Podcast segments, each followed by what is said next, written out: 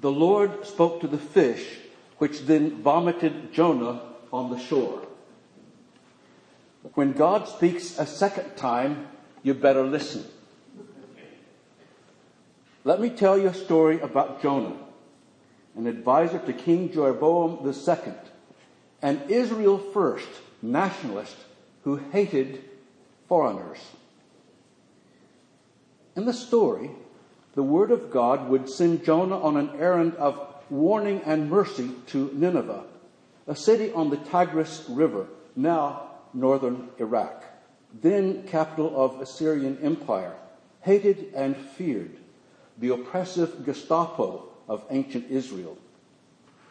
Then, in contrast to Jonah's point of view, the author would portray the love and unpredictable mercy of God. So, in that context, you can imagine why Jonah didn't want to go to Nineveh in the first place. That's why he boarded ship and headed in the opposite direction. What happened when he did preach to the people of Nineveh was amazing. They listened, repented, and God relented.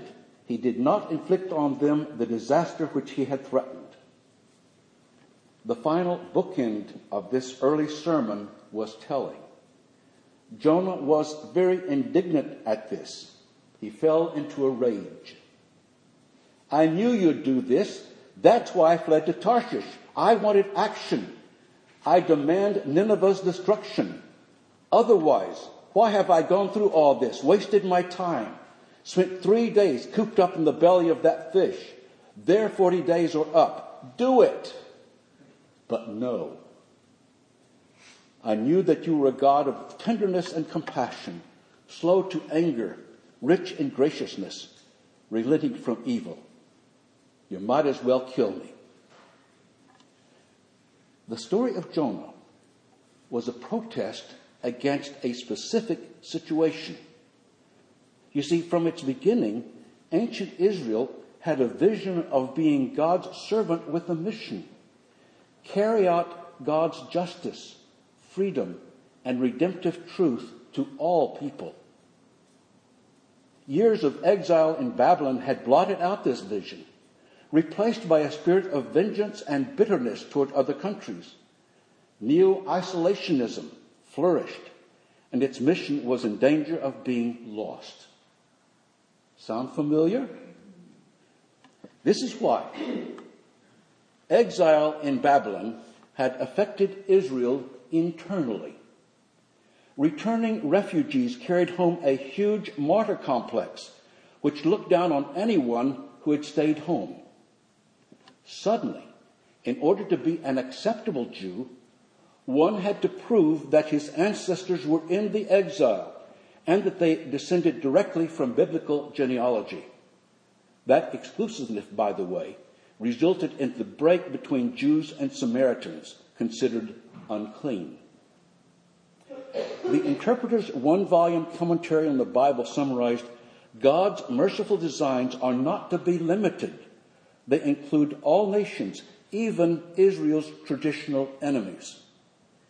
In other words, Israel's mission was supposed to be universalistic.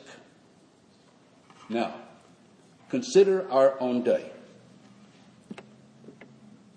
Though our troops are still in Iraq and Afghanistan, the potential flashpoint is North Korea. Its leader so ridiculous that a few Americans seem almost indignant if war doesn't happen. Now, I don't trust the leader of North Korea to repent, but what about the people, those enslaved by him and his evil system, or the South Koreans and our military and civilians there? This week, I hope you'll read the whole story of Jonah. It's just three chapters and listen carefully to its message so hauntingly real for this moment, when life and death weigh in the balance, brought home with those false alarms in Hawaii and Japan. It could happen. World War I started with far less. Scary. Someone on either side could do something stupid, even accidental, and most frightening in our case, on purpose. Scares me. Political, life has implications when we touch reality. Listen to Mark's gospel. Now, after John was arrested, Jesus came to Galilee proclaiming the good news of God and saying, The time is fulfilled and the kingdom of God has come near. Repent and believe the good news. Sound familiar with the story of Jonah? In the story, Jonah ran away from God's call. But Andrew and his brother Peter, the Zebedee brothers, James and John, followed. There is a connection between John's arrest and the inauguration of Jesus' ministry. We can't preach the gospel without being political, even as we must never be partisan. There is a difference.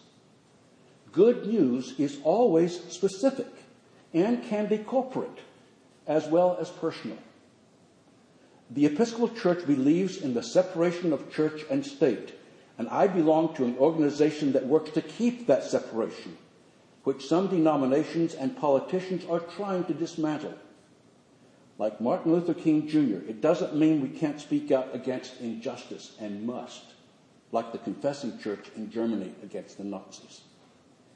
Now, did you notice the links between Jonah and, and Jesus? Jonah's three days in the belly of the fish. Jesus, three days in the tomb. 40 days given to Nineveh to repent. Jesus, 40 days fasting in the wilderness. So the story also has personal implications. It's easy to see another person's fixation, but what are you running away from? What causes you to run in the opposite direction? What big fish is ready to swallow you if you don't address the situation that needs confronting? What is God calling you to do for you so you don't self destruct? That's more difficult. So, what are you afraid of? The worst thing you can imagine could happen in your life is your Nineveh.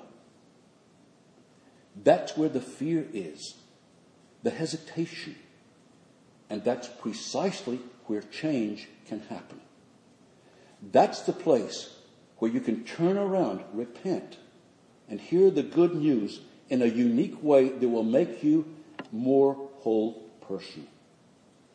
The anxiety that's preventing you from going there, addressing your situation, that's your big fish lurking out there threatening to swallow you up, even as you seek to keep safe, safely avoiding, keeping you from becoming who you are at your deepest depth and highest height. Jonah would ask you, so where are you running from that there you would find God? God's activity redeems. That's a wonderful word deems worthy, redeems, make worthy and valuable all your experiences leading up to this moment. Nothing wasted, mistakes, disappointments, even dead ends. Join with your accomplishments to contribute to a life that is true and abundant, liberating and fulfilling for you. So, in the words of the angel, fear not. Go to your Nineveh and meet God there. You'll find a God who is loving and forgiving, totally accepting of you, inviting you to a path of wholeness. Dare to run toward your calling, not away from it. It's there you will find fulfillment and meaning in ways you don't expect, can't even imagine, can hardly pray for. By the way, Jonah's name literally means dove, the ancient symbol for wholeness and peace. Amen.